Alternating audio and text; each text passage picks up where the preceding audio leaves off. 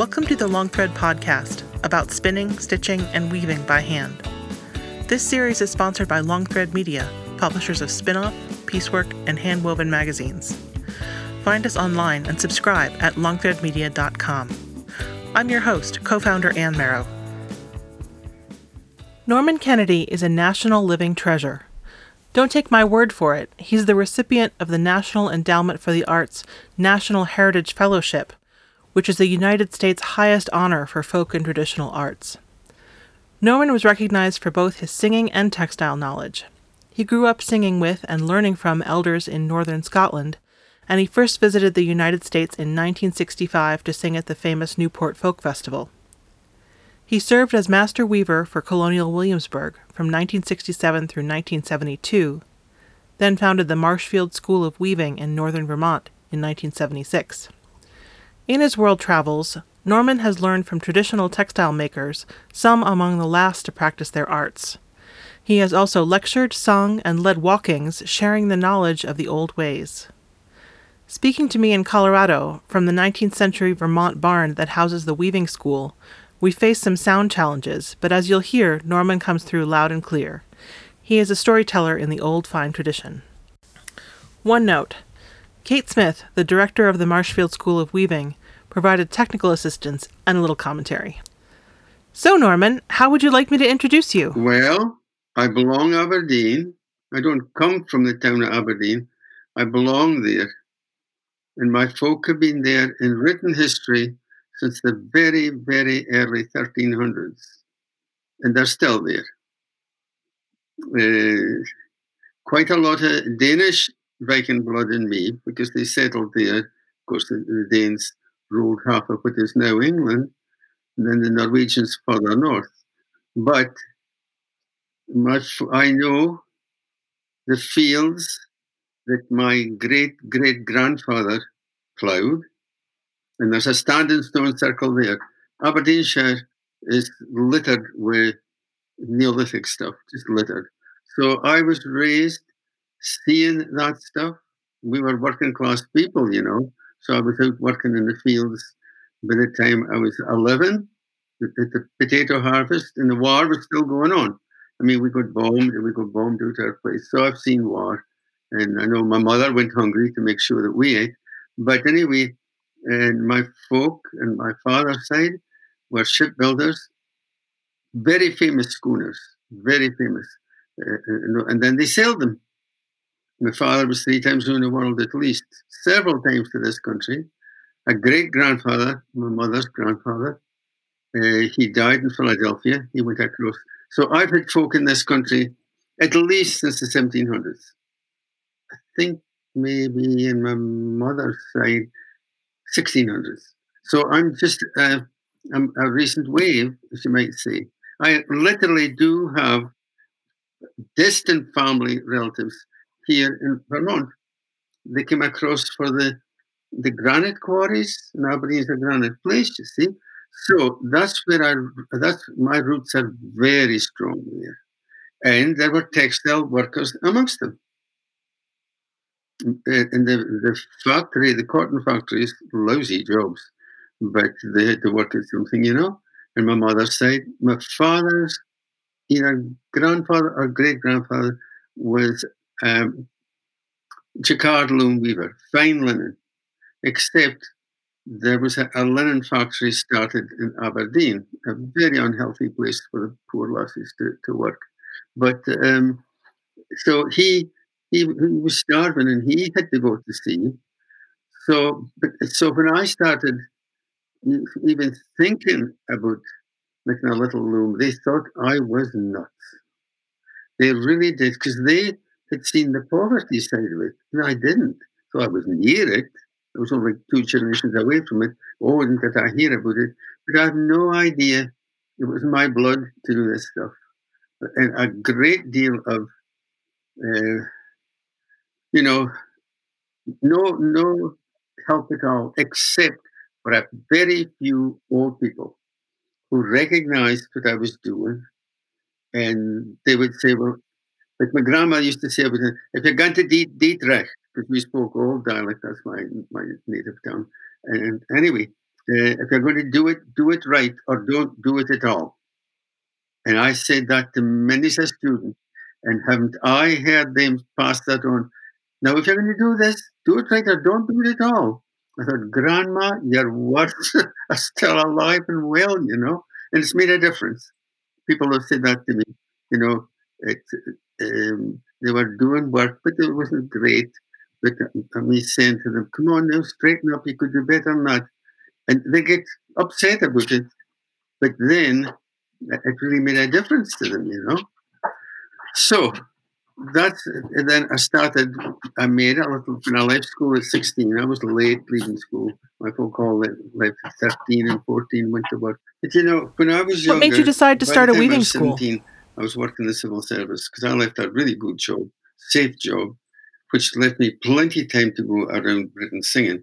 But they would every year they'd send me down to Edinburgh for training, but I spent most of my time in the museums there. None of my folk ever stepped into a museum. None of them. I love museums and Neolithic stuff, loom weights. That's when I first saw loom weights for, the warp weight loom. Um, ancient spindle whorls, loads and loads. Folk were always losing their whorls. But anyway, um, some beauties too, right in Aberdeen, where I come from, they're finding that stuff. But then look at the textiles I was seeing. People brought up, you know, people going abroad. Scotch folk have always had to go abroad, you know, to, to, to just make a living and just see other parts of the world. My father was three times in the world. Well, he was in, in India. Look at all the sarongs and that he'd seen. And then uh, his brother was a missionary in China. Look at the weaving there. And they told me about that. One time I was, as I say, every third year I'd be sent to London. Look at the time I spent in the, the Victoria and Albert Museum. You see, I was weaving, as I say, kilims and, and uh, small kilims. Uh, you, you know, tapestry woven. I mean, I, Can weave Navajo style. Used to. My wife wouldn't do it now. Don't want to. Did it. But anyway, uh, I'd go to the front desk, and of course, she knew I was Scotch a minute open.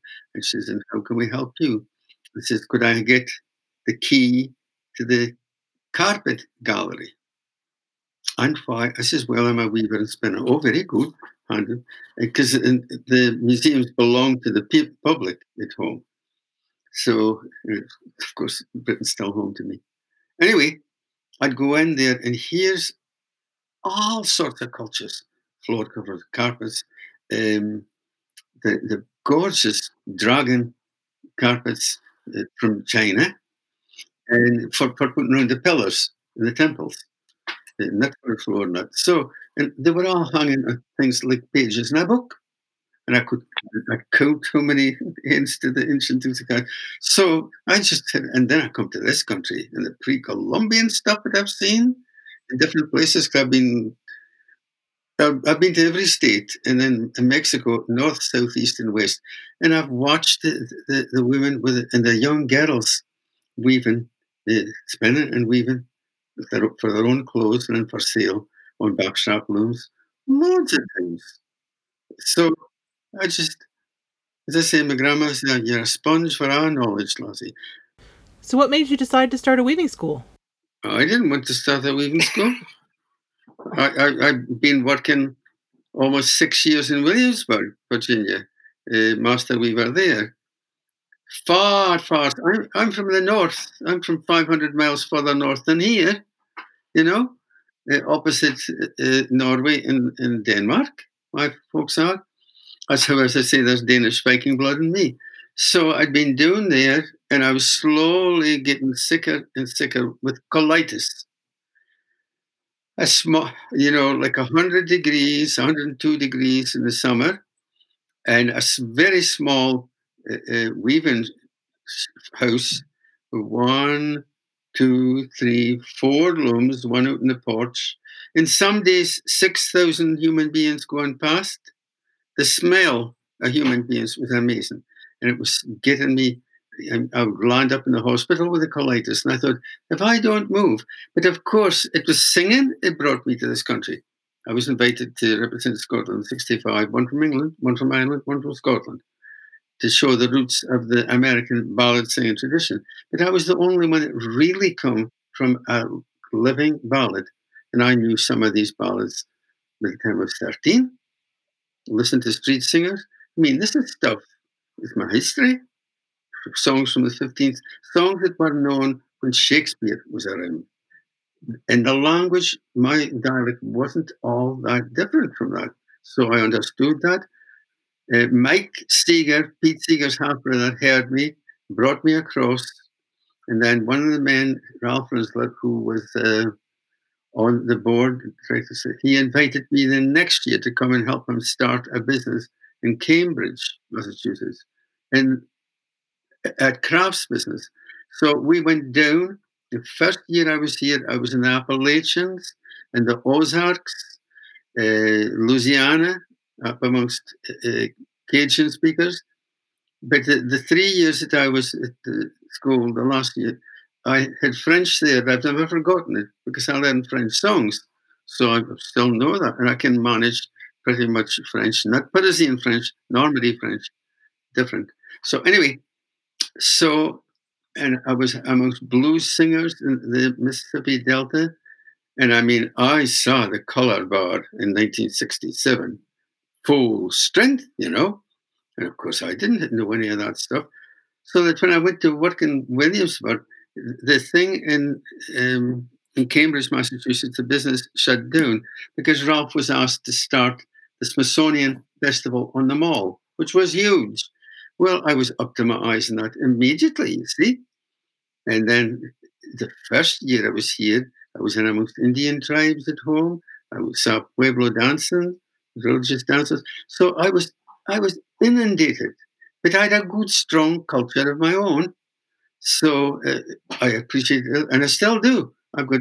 I was given a Navajo name in, in the seventies. You know, I've been a lot, of, and I can weave Navajo style, the big blanket I wore, spin and weave. So not only this stuff here, but other people's cultures are really soaked up, you know. So, what brought you to the US the first time was singing. Um, and now I know you for spinning and weaving, but for you, those things aren't that far apart, are they? They're related. Very much so. Very much so. I mean, quite a lot. It's a big. Now, I was singing in front of 19,000, 12,000. But I said, I'll show you, give me, I'll take on a big wheel walking back and forth, spinning and singing the ballads. And that folk loved it. They saw what these ballads were used for. It's repetitive work. You know, I've I've heard the women singing these old ballads, gotten 1890 women gotten heron. Lousy, lousy jobs, singing modern stuff. And of course, I know modern stuff as well, and Mexican, uh, American. I've only got one Spanish song, but plenty Quebec songs, uh, Acadian songs, Cajun songs, you know. But and a lot of them were from. I saw the last of the people uh, living like 18, 1700s in Scotland, out in the country, no electricity, no running water in the house, having to do your business in a bucket outside, you know, in a outhouse.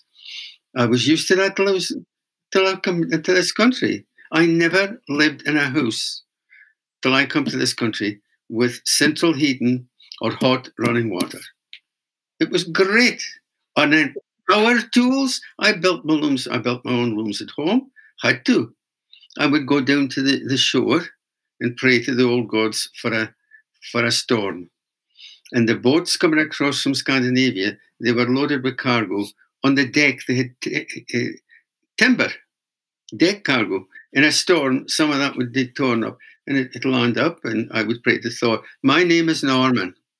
My grandmother insisted I be called that. In Gaelic, it's Toramach, which means Thor's man. So he's my main man, you see, Thor. Anyway, Thursday is from Thor, Thursday.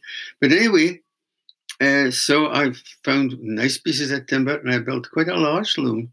And then I was weaving at home uh, tweed for my own folks, good quality tweed, spinning, shearing the sheep, doing the whole blessed thing, you know.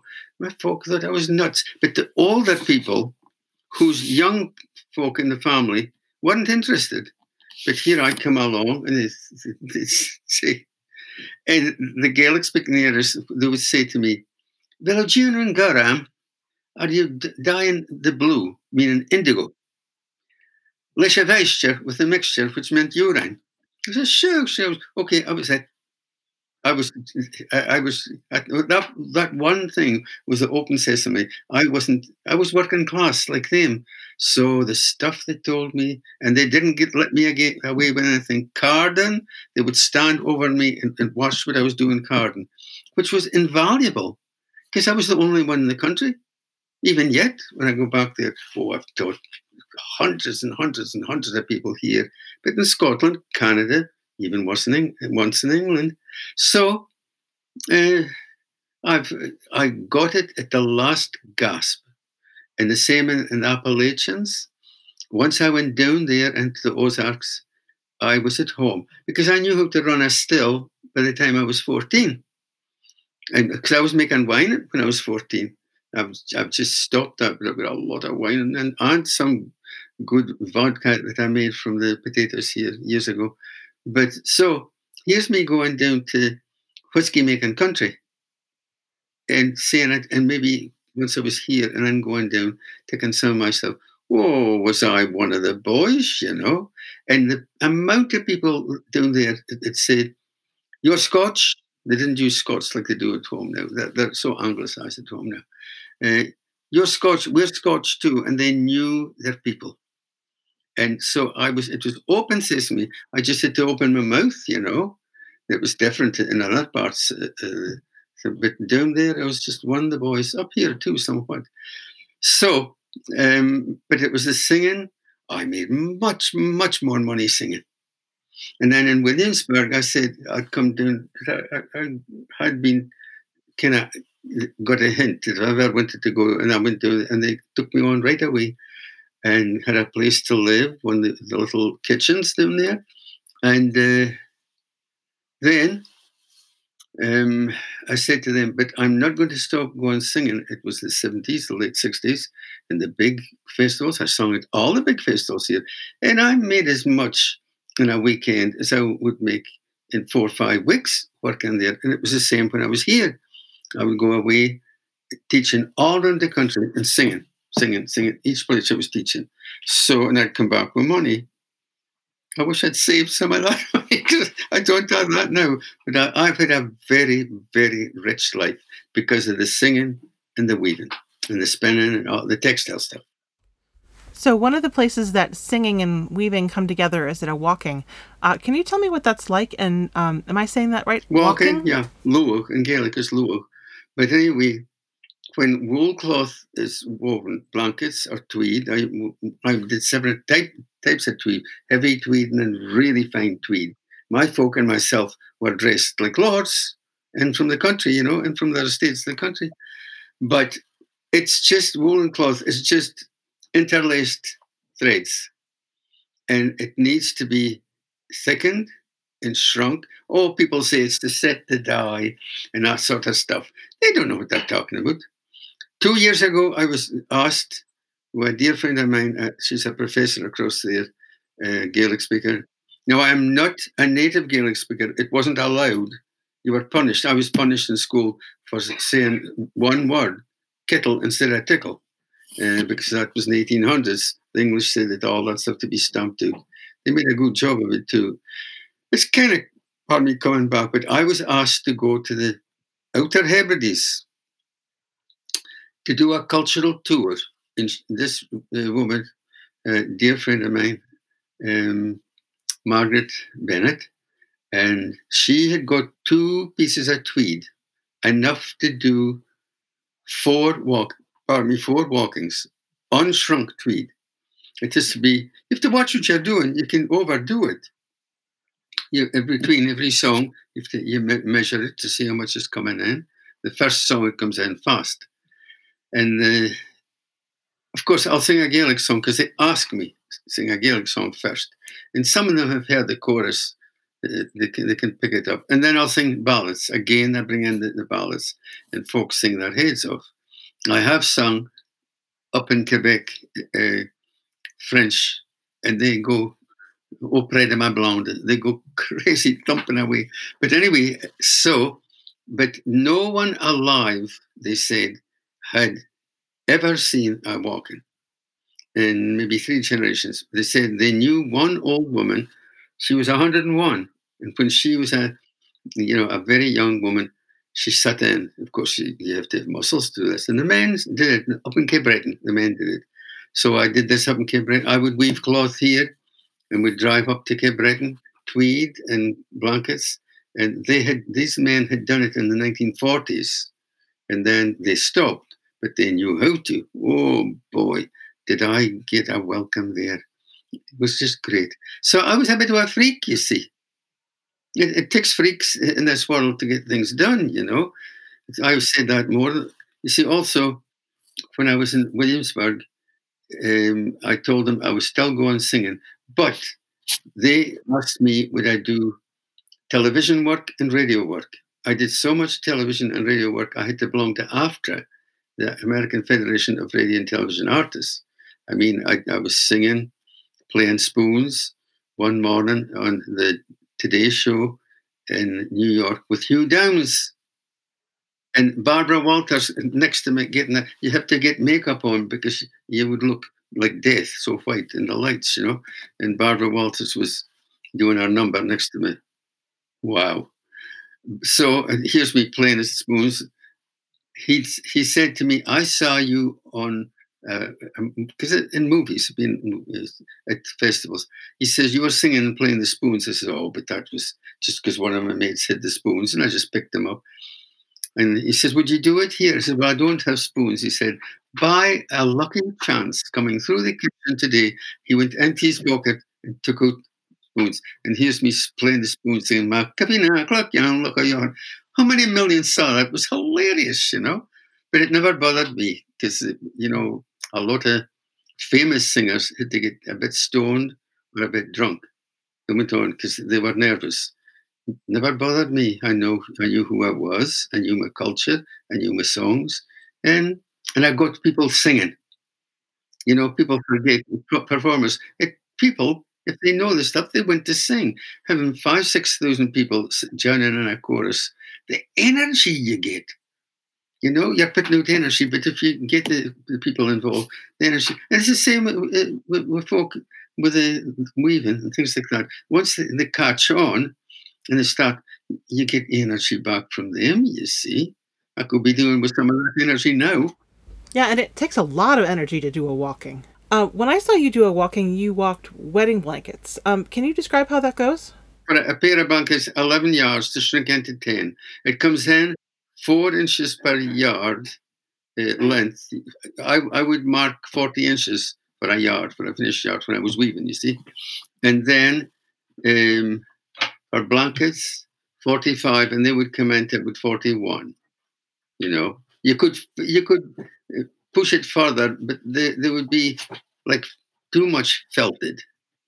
So yeah, and you get that off the loom. You you um, any darning to do, you do that. And then you take the two ends and make us sew them together. So I, I, I go take the two together, I sew them across, and then I turn it over and come back so that there's three layers. That's the way that I did it. And then you put it into hot water and soap. Now, the old people didn't have soap. Even the people here wouldn't have had much soap. They would have made soft soap with lye that he made with, with the, the, ashes from the winter fire. And I've done all that sort of stuff too. Williamsburg did all that sort of stuff. And if I wanted to do anything old fashioned, to say, oh, go ahead. It was great. So, anyway, uh, but in the old days, they would have had this save um, urine, mostly men's, because there's stuff in women's urines, you know. That's a fallacy. Well, Kate says a fallacy, but the old people wouldn't have believed that at all. They just didn't use the women's stuff. Young men, uh, I'll have to talk to Kate later about that. Young men, and and some women, even here, I heard of a fella. He said one of his great aunts had pee parties. she would have the, the doctors and the lawyers come in, play cards, and uh, she'd give them tea and cakes and things like that, and some beer. And then they'd save, they'd go out and make their water, and she saved that, you know. You're best to let it lie for a while because there's a lot of solids in urine. And people say, oh, it ferments. Now, I've been fermenting wine since I was 14. I never saw fermentation. It oxidizes, though, and it turns color, gets darker. So the longer you keep it, the better. But I'd use that in dyeing too, when I was dyeing stuff. But anyway, you would use soap if you had it. No, they would take the big pot that you used for scalding, for making soap, for scalding hogs and things like that, and uh, rendering down lard, and that they take it down to stream fill it up with water, and then half water and half stale urine. Put a fire under it, and when it was almost boiling, when it was seething, then they put in their, their cloth and stir it about, stir it about, stir it about, and then take it up out of there, throw it right into the cold stream. If you did that with soap, which is an alkali, you're working with an acid, you see, working with an alkali. If you did that, boil that, it would felt like fury. It would be worse if you took it to the boiling and put it into the cold water. With the acid, no reaction. And that's who, and then when you're doing it by hand, we just wash it. It, it just, I've read uh, articles by women in this country doing this, and, and they were well off women. It wasn't in their tradition, and they say, you know, let it let it soak for 24 hours. 10 minutes is enough in the soapy water, and then wring it out on the table, throw it on the table, and then you start pounding. Not a lot of water comes out of it, you know. Some people turn up with plastic around them, but no, I never did that. And then you're measuring, and then, okay, another song, and then, oh, it needs another song. And I'd sing Gaelic and then English, and sometimes up where the French speakers French. But anyway, marching songs, you see. But uh, so, and the waulking songs were made for this purpose. I know waulking songs from the end of the 1500s. You can tell because of the heroes that the songs were made.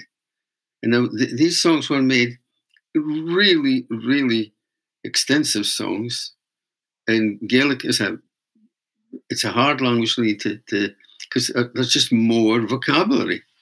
And uh, now these folks weren't allowed to read and write, but these women could make up the verses right there on the table. They were full of that stuff. There'd be a little left doing that, you know. And here's just ordinary housewives, but all the skills that they had, you know. So I saw a waulking in a movie, uh, and there were like three or four women who were coming in and out, going back and forth, and it looked like they were dancing the maypole or like doing the hokey pokey. Um, but that's not what a waulking is, right?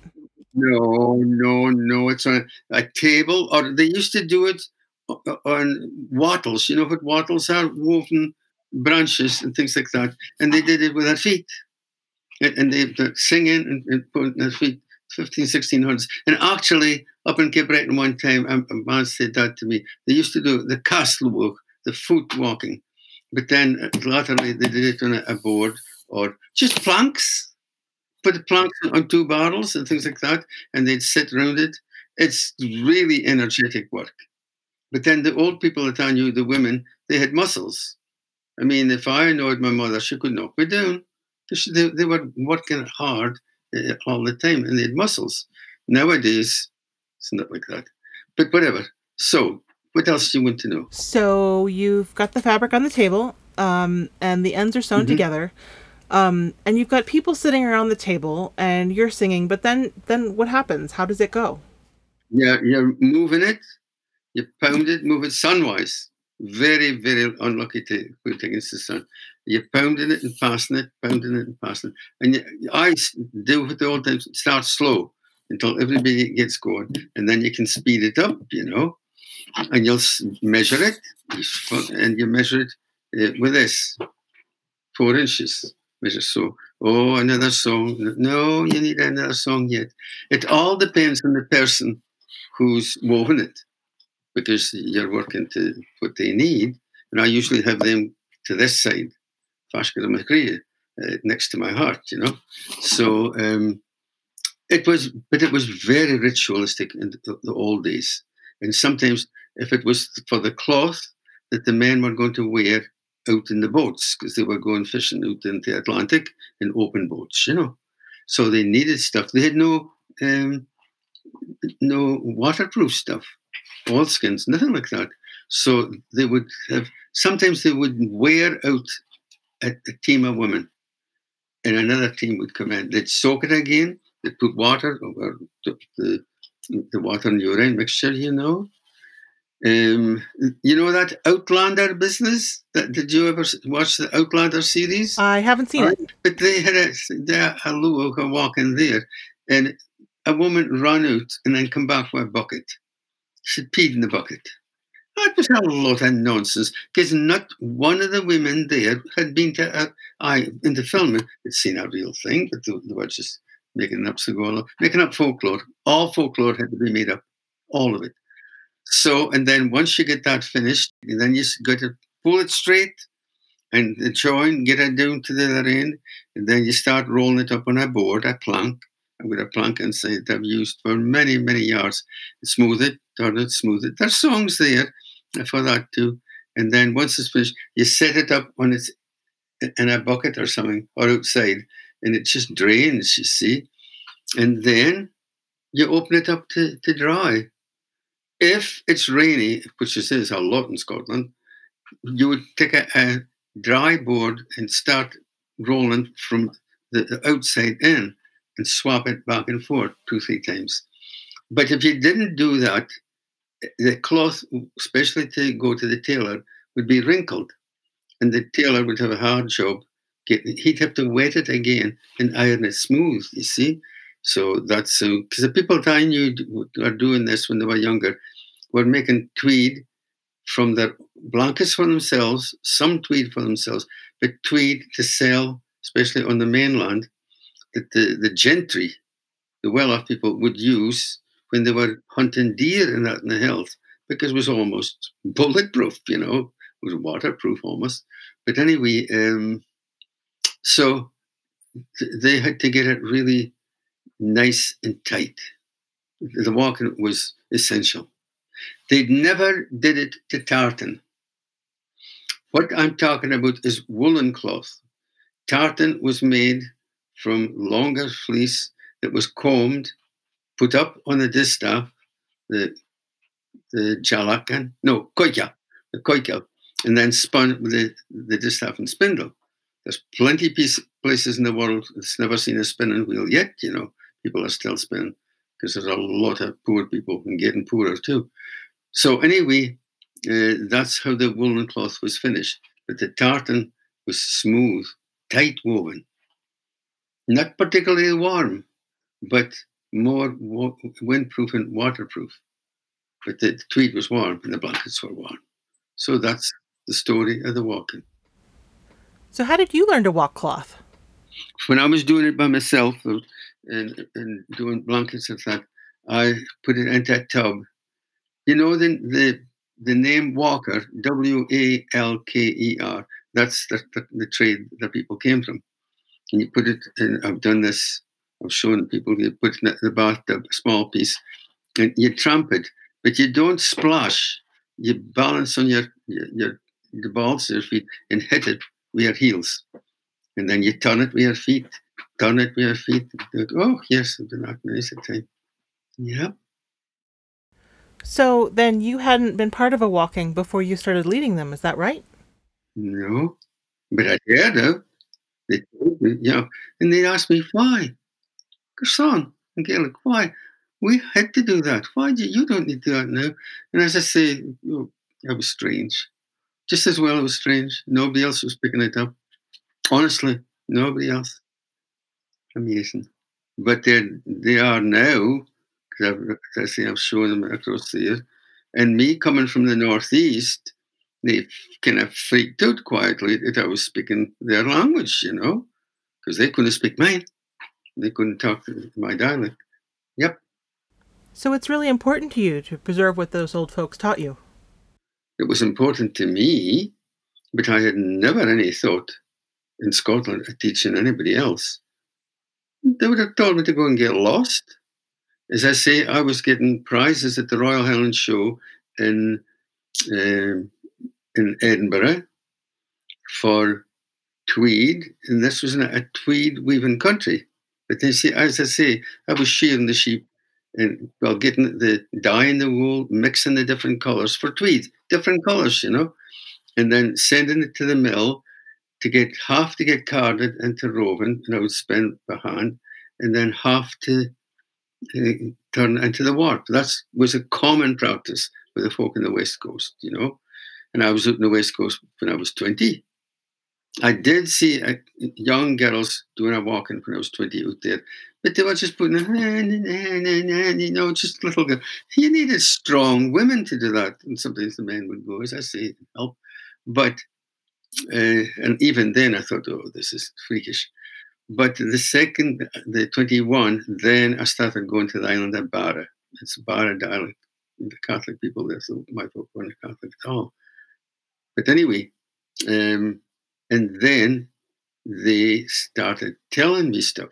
Well, you see, I was in places that had no electricity. So he had loads of time to sit and listen. And they happened to be really interesting people. They would tell me stories in English because my Gaelic was not uh, uh strong enough. And, and even yet, the, the, complexities of the language. Um, so they were translating stories that they'd never heard in English, but they were telling me in English and I've still got it in my head. I mean, that was that stuff never recorded. I have stuff in my head that's never been recorded. Long stories, not not jokes or anything, but traditional tales from maybe oh 1400s. One of them would be 1400s, yeah, early Viking times when the Vikings were still there. So anyway, um, but I'd never thought of teaching anybody when I come to this country. No, it was interesting, but to me, it was always the singing along with it. Always. And I always made more money singing than teaching or weaving. Thanks so much to Kate Smith for her help. In future episodes, I'll speak with Norman in depth about spinning and weaving. Uh, but in the meantime, you can find his course From Wool to Waulking and his video Spin Cotton and Flax on learn.longthreadmedia.com. Thank you for listening to the Long Thread podcast. If you've enjoyed this episode, Please rate the show and leave us a comment on Apple Podcasts or your favorite podcast platform. Thanks again.